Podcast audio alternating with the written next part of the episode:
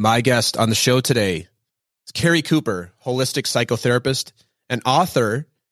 And as we were just catching up, it's a first for the podcast. Somebody who lives in the same county that I do, Carrie. This is amazing. Yes, it Very is. random. Completely random. No idea. Very random. And we're not talking about living in Kings County or Queens County or anywhere in the city where there's millions of people. We're talking about a county that I think has about 30,000, 35,000 residents in Sullivan County in the Catskills. So, Carrie, you, after 130 some episodes, you are a first for me. So, welcome. And Thank you. Thank you for having me. so good that we we find out we're also neighbors in a way, like Yes. 45 minutes away. It's so cool. It's so good to so good to have you here today. We're recording this here near the end of June, just kicking off summer 2022. Welcome. Thank you. Thank you for having me. Yeah. All right. So let's, we've got a lot to talk about today. So let's go ahead and get right into it. We're going to get to know you and I'm going to get to know you because we just met about eight minutes ago, which is always fun for me too. So Carrie, let's kick it off here. Well, actually, before we go, before we go into some questions, what does holistic psychotherapist mean? That's a great question. And it's a, a question I get all the time, obviously. Holistic psychotherapy is really looking beyond just the symptoms, but looking at the person's entire lifestyle. Because I'm a big believer that how we're eating and exercising and what we're doing in our daily lives is really impacting our mental health. So I really take the full picture in, and that's what I mean by holistic. Mm, well, because a lot of psychotherapists would just diagnose the mental, the thought process, perhaps say you One should go see. You walk in with Yeah. a checklist of anxiety symptoms, and that's what they're focusing on.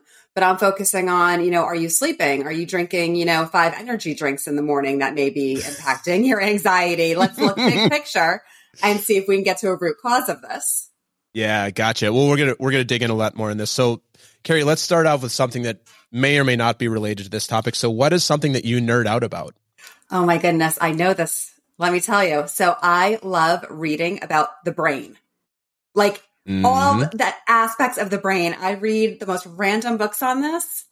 And that's what I nerd out about. Like, I just enjoy it. Like, tell me more, feed me more information about how this is all working in there.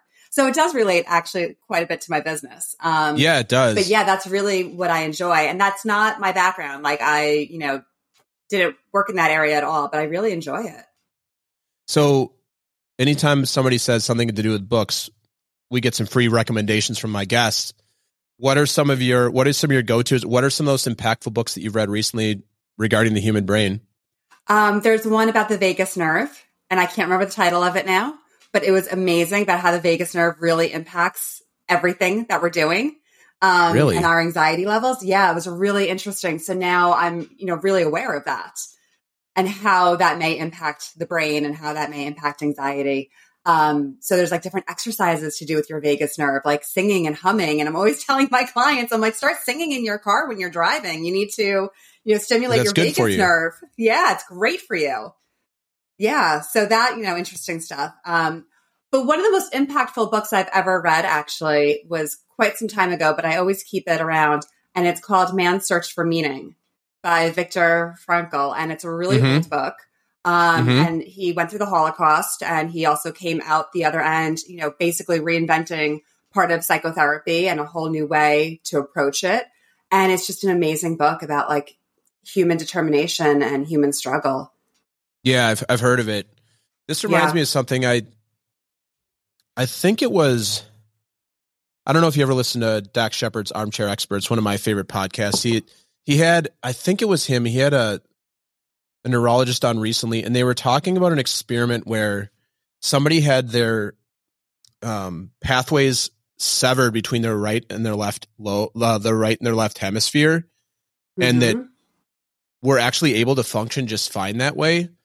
But there were like, and I forget, it wasn't like it, they just severed, but there was something that happened to this person.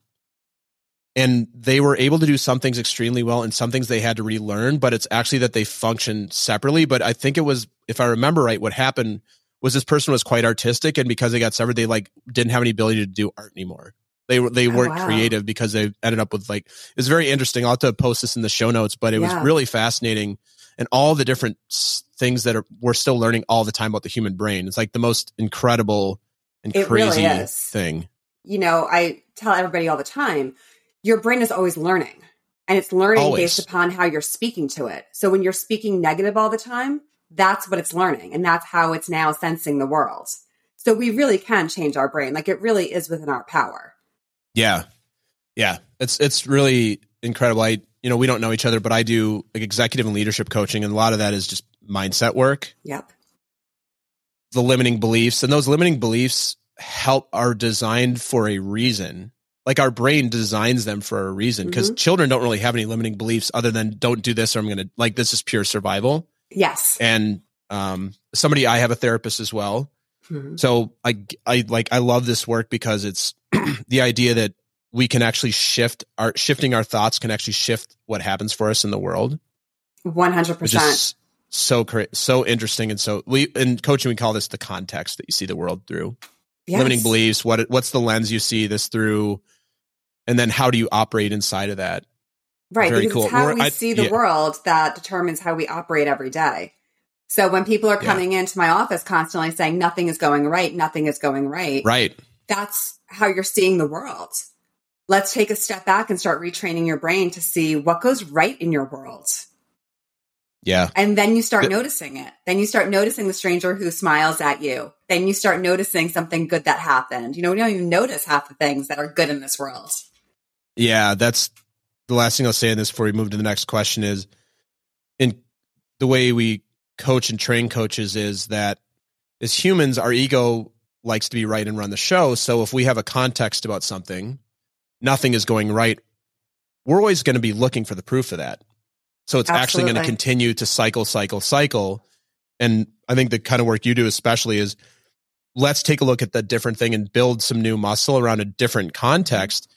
It's the this is the old age old age, age old analogy. Hey, I'm not in the market for a red car, and then oh, I want to buy a red car, and suddenly all you see is red cars Right. on the road. Like Yeah. that's it's so cool. So we could we could probably just spend the next 45 minutes just talking about this stuff. One hundred And percent. we could, and we are going to, we kind of are, because I have a feeling most of our conversation is going to be something around these topics, which we Mhm. both obviously love.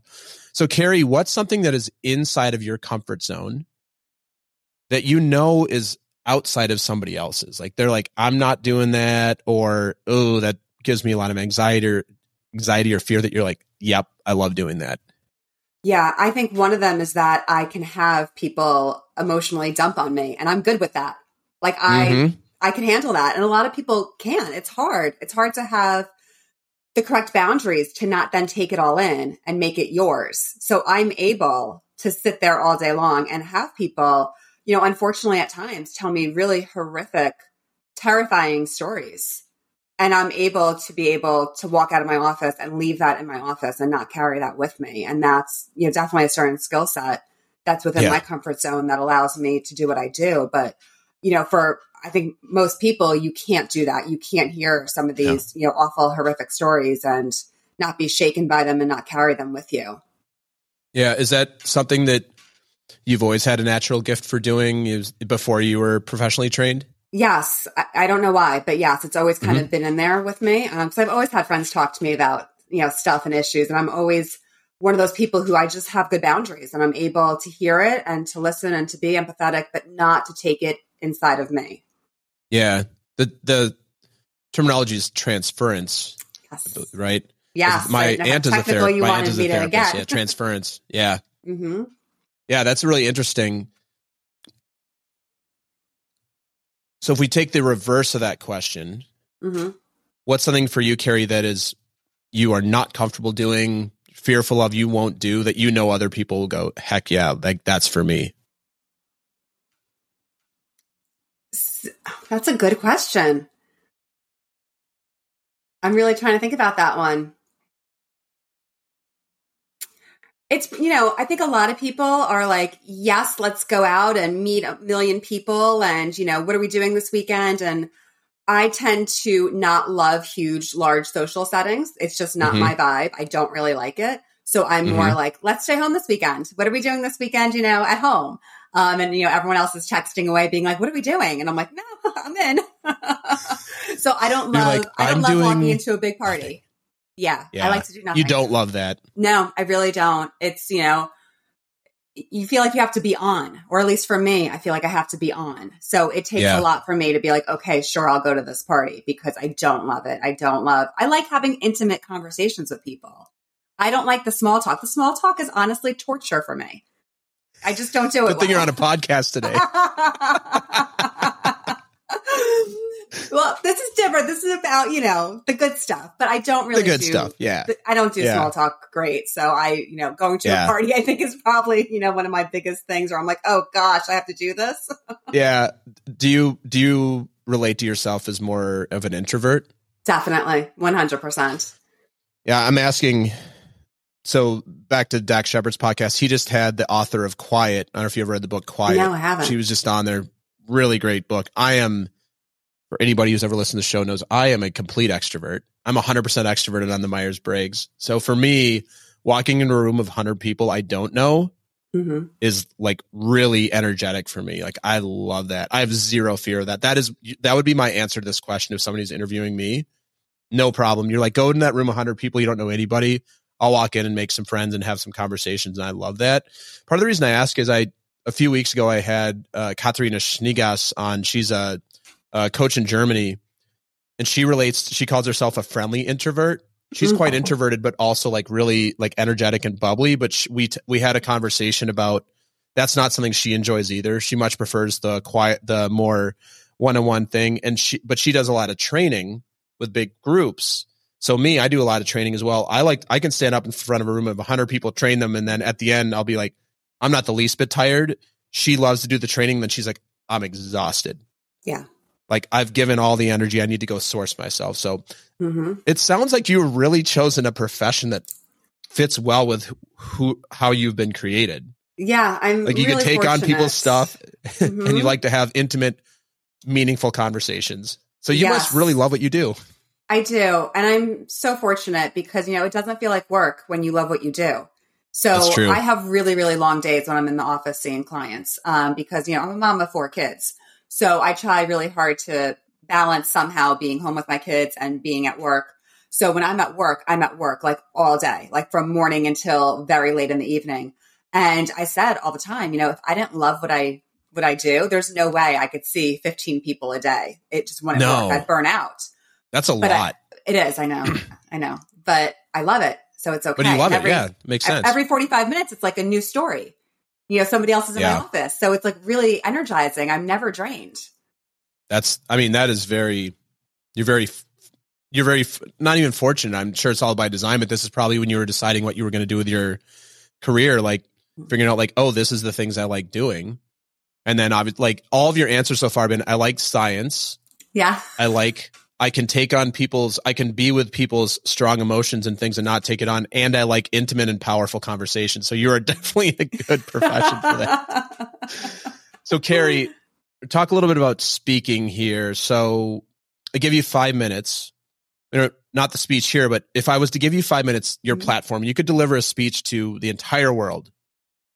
What is it that you would speak on? And at the end of that five minutes, so this is your mini, mini TED, TED Talks, five minute TED Talk. We all get to see it and watch it. This is your Brene Brown moment. What do you what do you want us to do with your speech at the end? Like what's your call to action for us? I think my call to action is to realize that everybody has their own power to really change their mm-hmm. lives. I think we're so used to just relying on other people to tell us what we should be doing, how we should be feeling, how we should be fixing ourselves. And I don't think half that's necessary. I think that really, you know, like we were talking about your brain power before and how you could really talk to your brain and redesign your brain. It's the same with so much. Like you could take your own physical health into your own hands as well to a large extent, you know, based upon what you're eating and how you're exercising and breathing exercises. Um, and I don't think people realize that they have this power. Like you have the power within to feel better, both physically and mentally. And you have to take the steps Yeah. to do it. You know, you can't continue to sit back and eat all the junk and live this lifestyle of not moving and then go, I don't know why I feel so, you know, awful all the time. Like you have to take the Yeah. power back. So I think that would be really my message to the world is that you're more powerful than you think. Yeah. That I'm I agree with you on all of that. What I hear sometimes I hear this in coaching a lot too is that's true for others but it's not true for me based on trauma stories. A lot of it's the way people are raised. They're not raised mm-hmm. in a, you know, kind of a what's possible right. context. They're raised in a I'm surviving. So for mm-hmm. anybody listening who's out there, I think most of my listeners would probably would agree with that and probably have experienced that. And you know, if there's anybody out there listening who says, "Yeah, I, I love that idea. I just don't know how to even start." And let's let's talk. Let's not talk about health. Let's talk mm-hmm. about let's talk about that person who's like nothing's going right for me. They're listening and nothing's going right for me. Hopefully, this podcast go, is going right for them. Maybe this is a small place they can practice. Mm-hmm. You have a new client. Nothing's going right for me, Carrie. Mm-hmm. Where would you have them start? I would normally have them start by finding one, one thing in their day that did go well. And maybe that's just that you woke up this morning. Totally. You know, and sometimes we take that for granted. You woke up this morning. Maybe it's that you woke up in a comfortable bed. I love that. But one thing that did go right.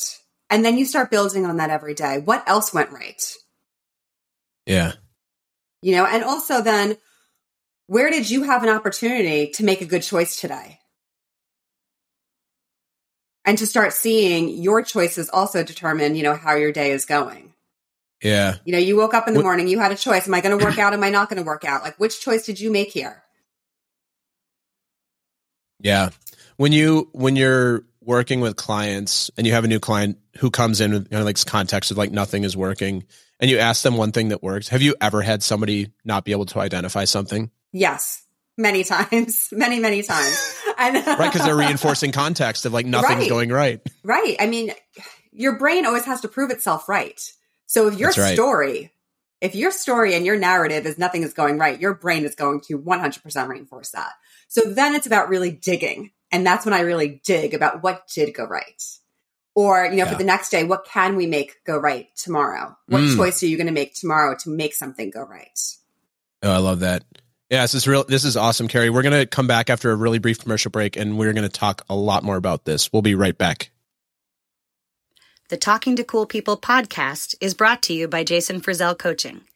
Jason works with amazing people who are looking to find and develop their passion and purpose and create their journey to wherever it is they want to go. Check us out at jasonfrizzell.com, Facebook, or on Instagram. Jason loves hearing from anyone who thinks it would be cool to connect, to be coached, or to be a guest on our show.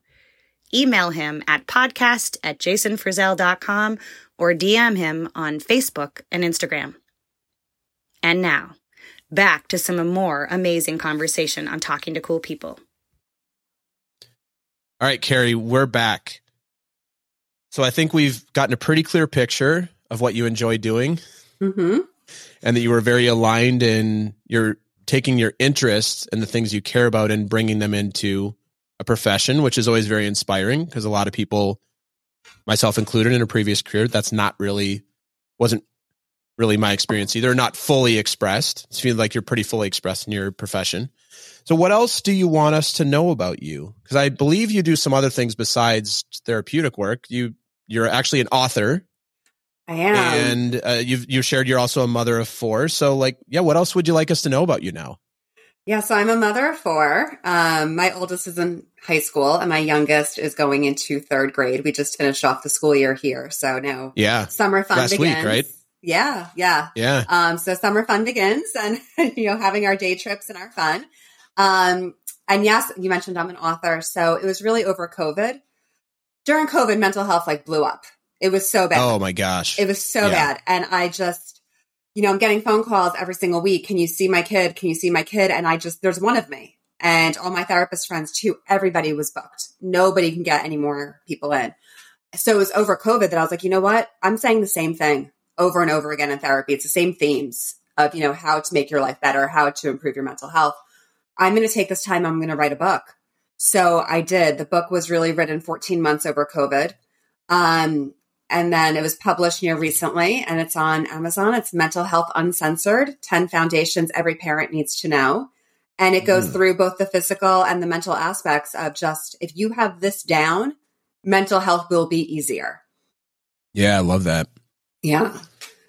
Wow. Did you ever Did you picture yourself writing a book earlier in your career? Was that something you had on? Your, you did. I so did. it was something you. I did. It was always on my yeah. radar. Like I would love to write a book, and then it just kind of sat in the back of my brain. And then it was COVID that I was like, I have to write a book. Like I have no choice right now because people need this Yeah. information. Because again, it goes back to I really do believe we all have the power to make our lives better.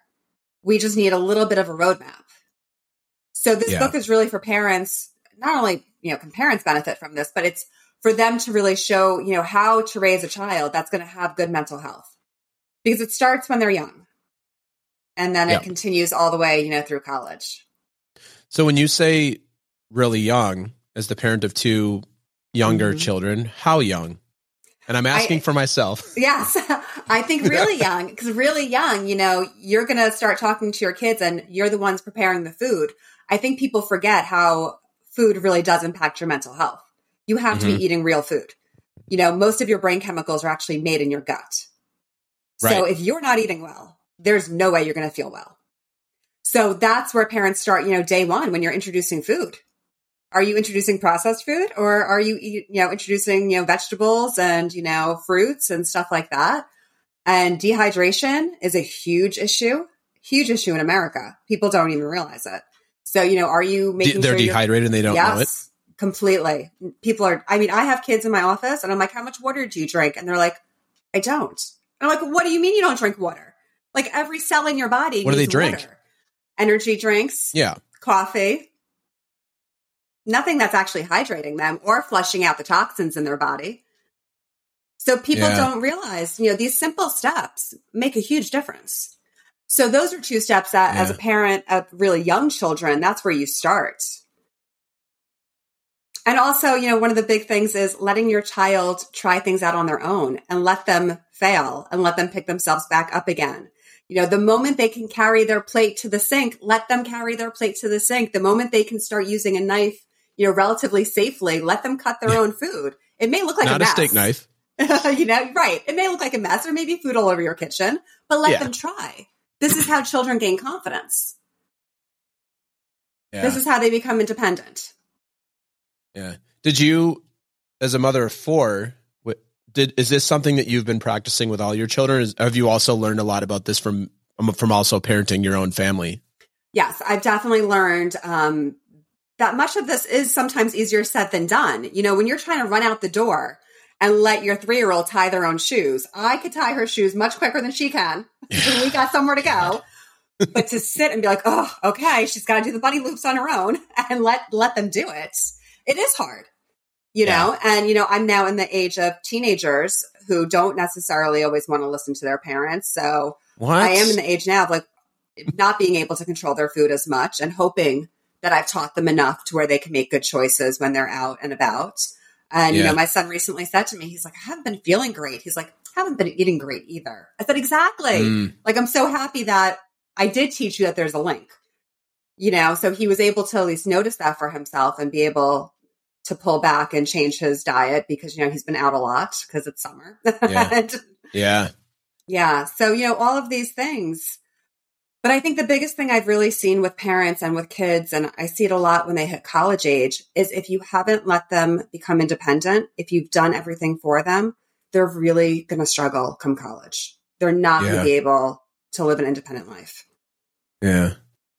They'll end up they'll end up uh, home every weekend with mom doing the laundry for them. Yep. Or, you know, And more. unfortunately, many times they fail out of college because they just can't handle it. Yeah. Right. Yeah. my, my phone That's, rings off the um, hook come December for college kids. And they're all academically able to handle it. It's Yeah, that's sad. it's everything else. Yeah, it seems like wasted wasted potential. Completely wasted potential. Mm, that's a shame. hmm Yeah, the the before we move on to the next thing, I was going to mention I have a client who's been looking for a therapist and she cannot find one right now. She's in Brooklyn. She can't find a Mhm. therapist. Like hmm nobody it's either wildly expensive or they there's just nobody available and she's been trying for 3 months. So I, I yeah, therapy has been a there's been a, it's been a the pandemic was a boon for therapy. My therapist also told me she's like I'm booked full. I, was Mhm. with her before the pandemic, but it makes sense. People are lonely and have a lot of on on I, to me like where therapy really becomes something that people get into is uncertainty Yes. when they don't feel like they can figure it out themselves anymore. Mhm. Right. And that is a great Yeah. time to be going to therapy. Um, Yeah. And unfortunately, right now, I know all my therapist friends and, you know, myself included, we're full. You know, we can't Yeah. take on anymore. So it's really hard. Um, there's definitely a shortage of therapists. Um, but that's why, you know, if you, you're able to change a few things in your life on your own, you're able to start feeling better. Like, yes, a therapist is great and wonderful, but you need to do some stuff on your own as well. And you can do that Yeah. stuff. You know, there's been, you know, tons of studies that show exercise being just as effective as many, you know, antidepressants. So it's like try, try to get to, you know, exercise, try to sleep better. Sleep is huge. Um, Yeah. people are not sleeping well either in America. No. Um, No. no, you know, eat better, drink better, meditate, you know, start doing things that bring yourself joy. You know, once a week, what brings me joy? What can I do that's going to kind of spark me up inside? Yeah. I love that. All right, Carrie. So now is the chance for you, somebody you met 33 minutes ago, to ask me something that I can answer for you and for everybody listening. So what would you like to ask me about? Sky's the limit. Sky's the limit. I'm going to actually no ask you a what's coming. question that you asked me. Yes. I want to know what do you nerd out about? Oh man, I nerd out about so many things. Let's see. We have about uh, 30 minutes. Try not to. I like to put myself on a timer because as an extrovert and an external processor, we'll be here till the end of the episode. I want to talk more about your book and everything else. I nerd out about. I'll pick one thing. I nerd out about film. Film. I don't talk about this a lot, but I am a I'm a big cinephile. And my family, my brother is even a bigger nerd about film in a good way than me.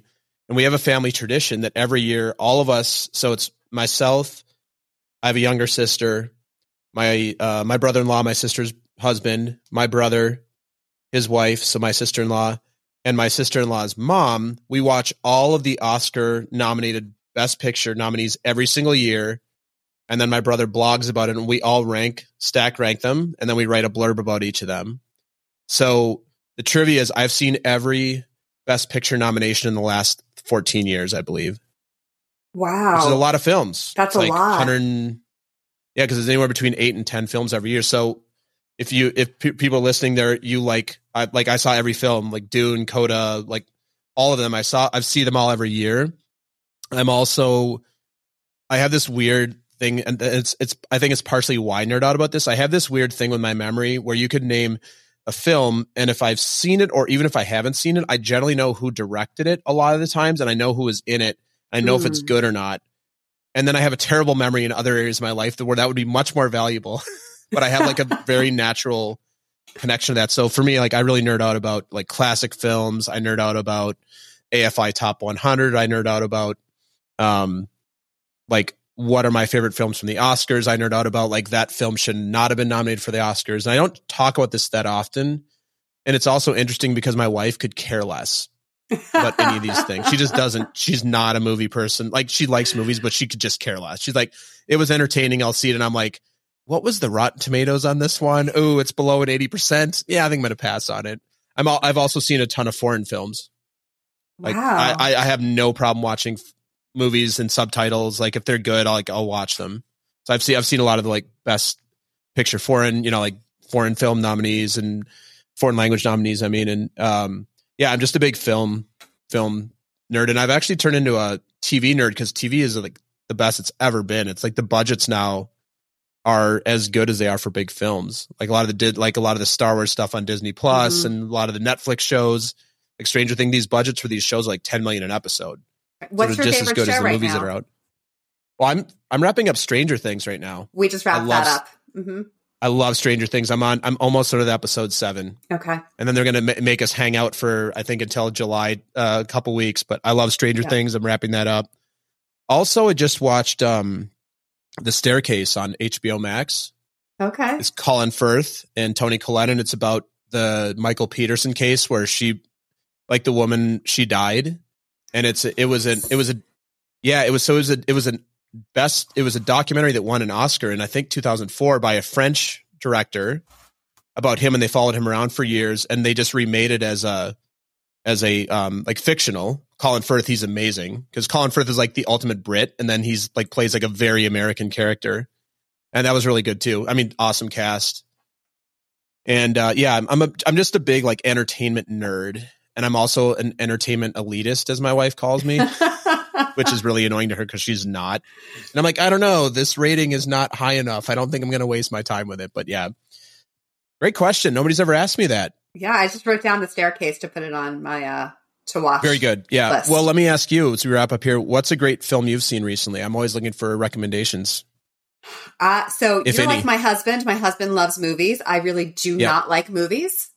Yep. Okay. I don't watch them. The last one we actually watched one recently. I think it was Hustle. Why am I blanking? It was like basketball related Oh, uh, with Adam Sandler. Yeah.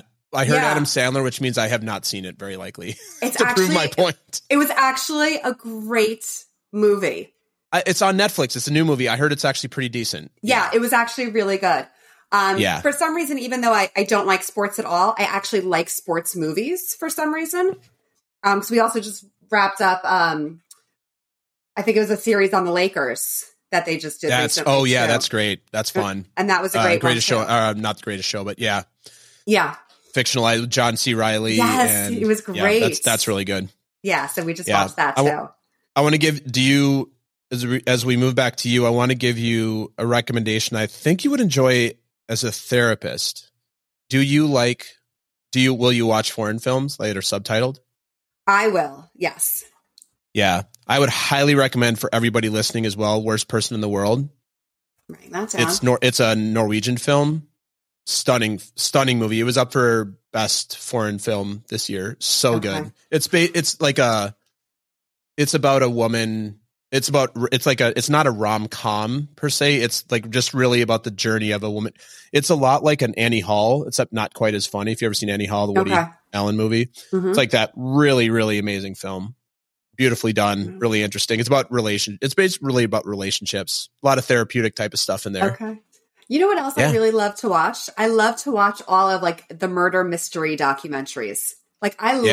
love a good murder, you know, documentary. my wife does too yeah, Yeah. they're fascinating. you'll like the staircase then Okay. I'll have Yeah. to have to watch it's that. because it's a mo- it's a miniseries based on a documentary okay. yeah you'll really like it awesome thanks for the question i love that so keri what are you passionate about What am I passionate about? I'm really passionate about having experiences. Like I want to do things. I want to see Mm-hmm. things. Like you get you have one life, you know? So like every school break I'm like where are we going? Where are we going on vacation? What are we going to see? You know, yesterday was my kid's first day off from school and I was like, "All right, let's head into the city. We're going to, you know, the Museum of Art. Like we need to go see things." So I'm I'm a big believer in like you need to have experiences. You need to be doing Yeah. things. I don't care what those things are. You know, like let's look for sea glass, you know, somewhere like but doing things like that's what fuels me. That's what I love. You know, my kids will laugh Yeah. at like I also love Disney way too much and, you know, we're we're big Disney fans and going there often. Um, but I really do love experiences and travel and, you know, vacationing with my kids. yeah did the is your husband the same way Um, you know, I book everything and he shows up. and he i like does. the He way you didn't it. quite answer my question yes, no, he I love enjoys I love the uh, the avoidance of the uh, direct answer. That's perfect. Yeah, I think I get what you're saying. He- so he likes it, but he doesn't want to plan it. That sounds familiar. My wife is also my wife works in travel, Oh, so anytime that and by the way, we, we were we went to Disney World for spring break this year.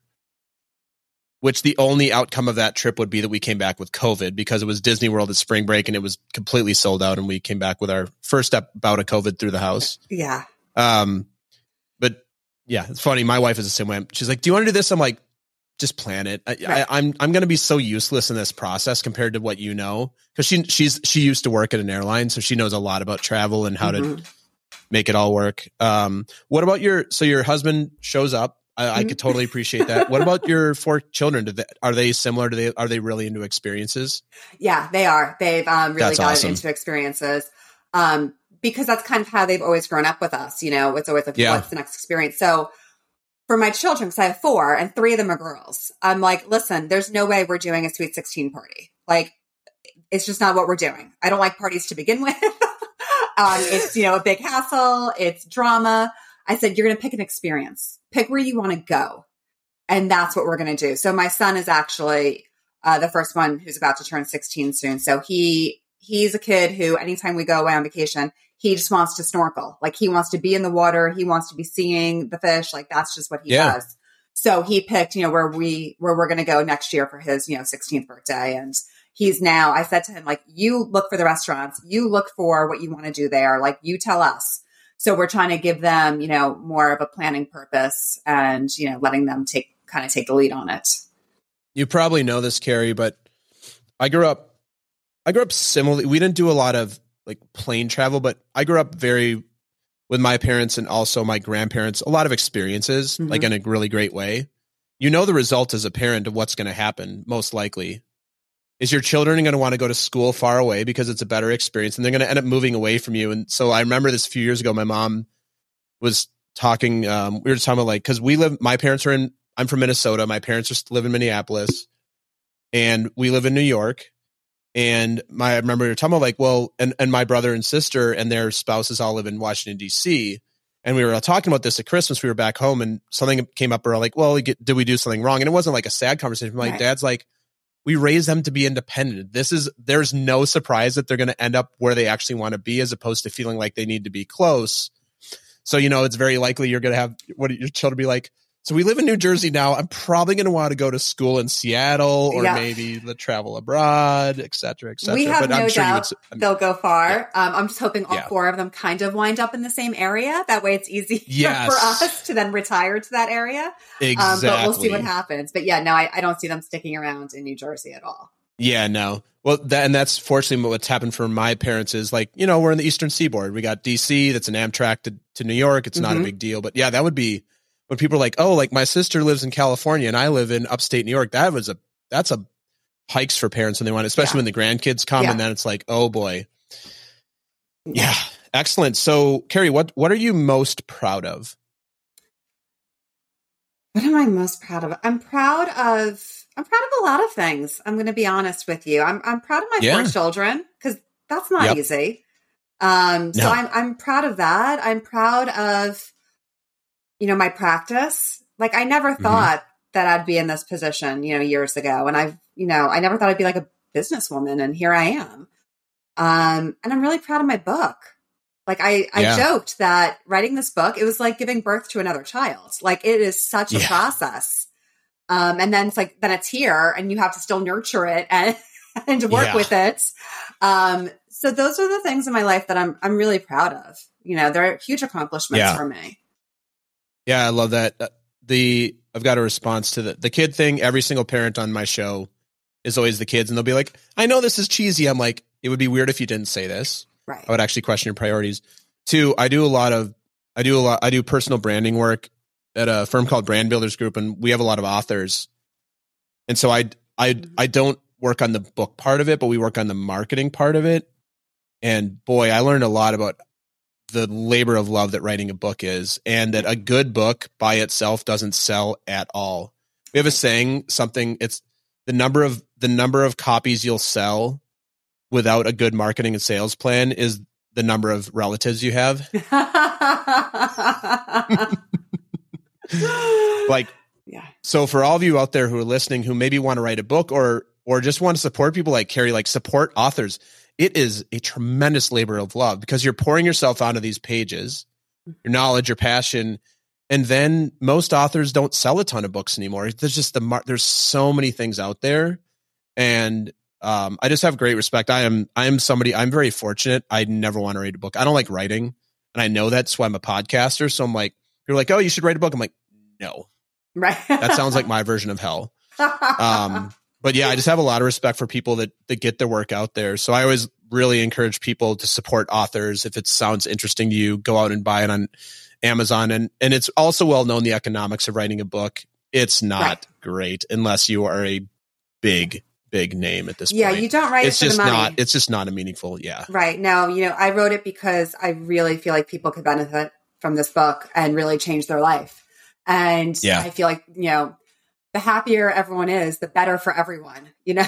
Totally. So let's let's Right. get everyone on the, you know, path to good mental health. It just benefits everybody. Yeah. As you go up to your house upstate, the more happy people there on the road, the less road rage you have to deal with. Absolutely. It's, it's great. You don't. You're. You don't have to have your kids get flicked off by somebody on. The, Northeast drivers. all right. So it, it's always. I've had a few therapists on. I I generally say this question is my therapy question. I'm really interested in what you think of this because it generally brings up to me the thera- a little bit of a therapeutic thing. But the question for you, Keri, is what's something you're afraid that might actually be true about you? Huh. That's a good question. You can use it in your practice if you think it would be applicable to your clients. Right? I might take You can license it from me. I'll send you the contract later. what am I afraid might actually be true of me? About you, yeah. Yeah, I, I think that um sometimes people see me as like um very just to the point and not in a good way. And I'm always like, no, Mm. like I'm so, you know, personable and I could talk to you. But I think when I do read back my emails, I'm I could be seen as just, you know, quite blunt and maybe not in the Mm. nicest of ways because I'm not wordy. And that was actually a problem with writing Yeah. the book. I'm not wordy. So my emails Yeah. come across maybe not the nicest when I'm typing them. And um Yeah. I've actually had, you know, some people be like, I thought you were angry with me. And I was like, no, why? And then, you know, reading back the emails, I was like, oh, I could see that. Yeah. So here's the follow up to this question that you don't know. What do you do to compensate for that? I probably should be doing things to compensate for that. Um, but I Oh, don't no- think that the I answer is nothing. so I think my emails are just taken as a little bit, you know, nasty um, when they're not Yeah. meant to be. I'm just, I'm not wordy. I'm just not a wordy person. And when I'm sending emails, um, you know, not for work, but more like my personal life and you know my kids' school and stuff like that. I just, I'm just to the point. I don't want to waste anyone's time. So Yeah, I hear I hear uh I hear the power of the emoji might be something you could add to your repertoire. maybe little smile Yeah, face just like a little emoji. mm-hmm. Little little little smiley face emoji. Mm-hmm. You'll I think you'll appreciate this. I had a I had a guest on a long time ago and I asked them this question. They're like and they gave me an answer. I said, "What do you do to compensate for that?" And they're like, "I don't do anything to compensate for that." I was like, "You're lying." And I didn't say that to them on on air, but it was it was like a very obviously like a traumatic thing that they believe to be true about them from their childhood. And they're like, I do nothing. And I'm like, mm-hmm. So he just Mm. sat there and they finally came up with something. I'm like, ah, see, because everybody does the thing that we're afraid, you know, this, like, this is 101. Mhm. The thing that we're afraid of, and we're all afraid of something about ourselves. Sometimes it's a little more service, but sometimes it's very, there's also things that we're afraid of because it comes from our childhood. right. We're always, the way we show up in the world is actually a direct reflection of that compensation for that thing Mhm. So that we can prove that it's different. Right. So I get a, you can imagine if I should write a book about this question and anonymize it because it's really interesting, actually, what people say that they do to compensate. And you'd be like, yep, therapy 101, therapy 101, Yeah. therapy 101. yeah, definitely. Mhm. like, I'm unlovable. So what do you do? I really try to be likable with everybody. right. Yeah. Yeah, that's Mhm. cool. Yeah. All right. So next, if we ever communicate via email, I expect to see an emoji if it feels a little flat to me, or I'll, I'll write you back. I'm a very warm. em- I'm probably the other side. I'm like, hey, how you doing? Oh, yeah. No. Loved having you on. yeah, there's there's none of that in my emails. It's right to the point. There you go. I love it. Well, so Keri, how do you see the world? I see the world. First of all, I don't watch the news. Um, I think that's really Smart. important in this because I don't like the way I don't like the way the news portrays the world. I Yeah. really do feel like people are kind. I really do feel like people are helpful. I think you just have to ask. I think you just have to ask for help and people are more than willing to actually lend a hand or give you advice and and be there. And I don't think that's the way the world is portrayed a lot. Um, I think it's portrayed as like everyone's just out for themselves. And I don't think that's the core Yeah. of human beings. Um, you know, I was working with somebody recently who was scared about going on a trip and She's like, what if I can't lift my suitcase into the overhead bin? And I said, you turn around and you ask someone for help. And she's like, people are going to help me. I was like, yes, people would Oh help gosh. you.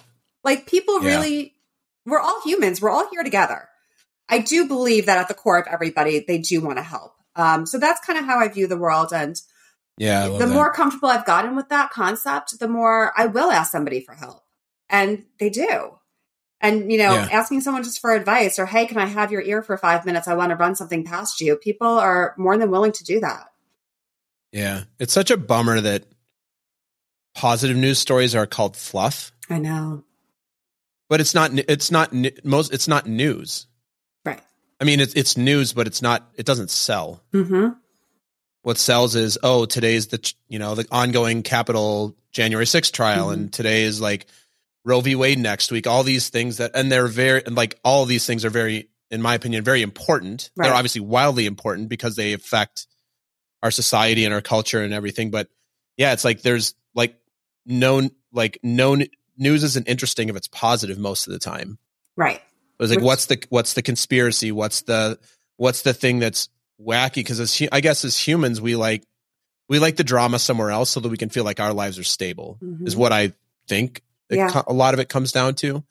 So I I do read the news every day, but I I don't generally dig in too deep on anything that I'm not actually interested in. Like I know people like they just read all the stuff and get Mhm. fired up about it. Right. I'm like, you know, you have the, most of these things, you have no ability to control or impact at all. They have nothing to do with you other than like you're just re- it's like salacious news. And I get it. Like it, you know, it can it can be a creature comfort for people as well. But I like that. Do you, are your children? Do they pay attention to like? Do they read the news? Because No. in school, you know, when you're in school, but Right. in school you're list social studies and current events and such. Yes. So my older kids, um, you know, they will, the news is normally on, you know, at the high school level. Um, so they do Yeah. see some stuff and, you know, we do talk about it when, when it comes up. Um, and yeah, there, there is some really sad and scary things going on in this world. There's no denying that. You know, my kids don't live in a bubble. They do know this. Um, but I don't want them seeing it all the time. Um, I think that's just Yeah. too much. You know, whenever a, a massive crisis happens in the world, I tell parents all the time, turn off the news. Your child Yeah. does not need to see this replaying constantly. No, no. All right, Car- uh, all right, Keri. So let's talk a little bit more about the book Mhm. and where else people can connect with you. When you might have some availability of people. So, as a therapist, you are licensed, obviously, in New Jersey. Yes. You're Mhm. like, where else are you licensed in? I'm just licensed in New Jersey currently. Just New Um, Jersey. Right. So, yeah, you have to be in New Jersey to see me.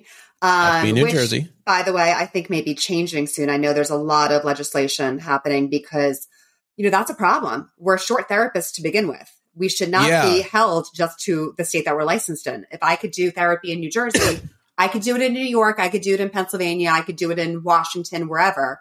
Um, that's a regulation that needs to change and needs to change immediately. Um, the only reason why it's there is really for money. So you can take a test in another state. So you can do continuing ed in another state. Um, it's not helpful to anybody. I believe that there is actually there is reciprocity. There is a reciprocity agreement across a number of states. So I had a therapist I was talking to, and he was telling me I'm part of this, and he was I believe he was in Maryland. And he said I'm part of this environment, and it was like, and I said, where do you practice? And he said I practice in these 23 states because they have some sort of reciprocity agreement or something. Right. That has not But New York and New Jersey were not on the list. No, and that has not hit social workers yet either. Um, so there is Mm. legislation. I don't know which states are going to be included. I'm hoping all of them, to be honest, because Yeah. especially now in the world of telehealth, there is no reason why I can't help somebody in a different state. Right. Um, Absolutely. it, it's a regulation that has to change and has to change really immediately. Um, so I'm hopeful that that will change, and I'm hopeful that they look beyond the money that these you know, regulations bring. We shall see. We shall see. we shall see. Uh, that's where maybe I'm not so positive about about how things operate. yes, me too. Unfortunately. Um, so yeah, so Keri licensed in New Jersey, so you can Mm-hmm. see anybody in New Jersey. Do you you do? It sounds like you do. You have an in practice, in person Yes. practice, Yes, I do. In Bergen Bergen, County? County? New Jersey. hmm Bergen County, New Jersey. Do you do also do telehealth? Yes, I do. Yes. excellent. And how would people connect with you should they want to know more? Sure. My website is really a wealth of information, Keri Cooper, holistictherapy.com. Um, and Keri is K E R I. I know everyone spells Keri a little bit differently. Um, Yeah. on, also on Instagram at Keri Cooper Holistic Therapy. And I'm on Facebook. Um, and then really my book is on Amazon right now. So it's Mental Health Uncensored 10 Foundations Every Parent Needs to Know. And it's on Amazon as an ebook and a paperback right now. So they could check that out too and, and really gain a ton of information through that. Yeah. Everything you just said will go into the show notes so people don't have to be writing things down. Great. Well, Keri, I want to thank you so much for being on. Thank you for having me. Been having really nice me. to get to know you. I hope this wasn't totally small talk. You're still No. you're still here, so I think we did all right. And yeah, just keep doing the good work you're doing. It's so important to have people like you out there um, doing work with, you know, quite frankly, a lot of people are struggling. yes. Not just from the pandemic, but there's just a lot. Go- there's just it just to me it feels like there's a lot going on now. You have economic things Mhm. going on, and stock market, and Yeah. inflation, and fuel prices, and these these things all drive up. And now we also have a lot of parents who now have children home for the summer, which creates a whole new set of yes. like. Remember when they were gone for seven hours a day, and now um, they're they're here. But it And they're- now also gives a great opportunity. I always say summer is a great opportunity to try to put some of these changes into place. So Yeah. get the book. It should be summer reading for every parent um, and Yeah. implement some changes before the school year starts and the craziness of the schedule kicks in. Oh man, imagine if imagine if everybody read these and practiced and practiced this with their children. It would be a different world. Like what would be a different world? Yeah. Excellent. So last thing, leave us with some official Keri words of wisdom, and these should be short and sweet. So something you'd throw in an Instagram post. So what what do you got for us? Oh, you that was like a, a question I wasn't prepared for. Um, let me think. What's short and Perfect. sweet? Um, This is but this is also your sweet spot.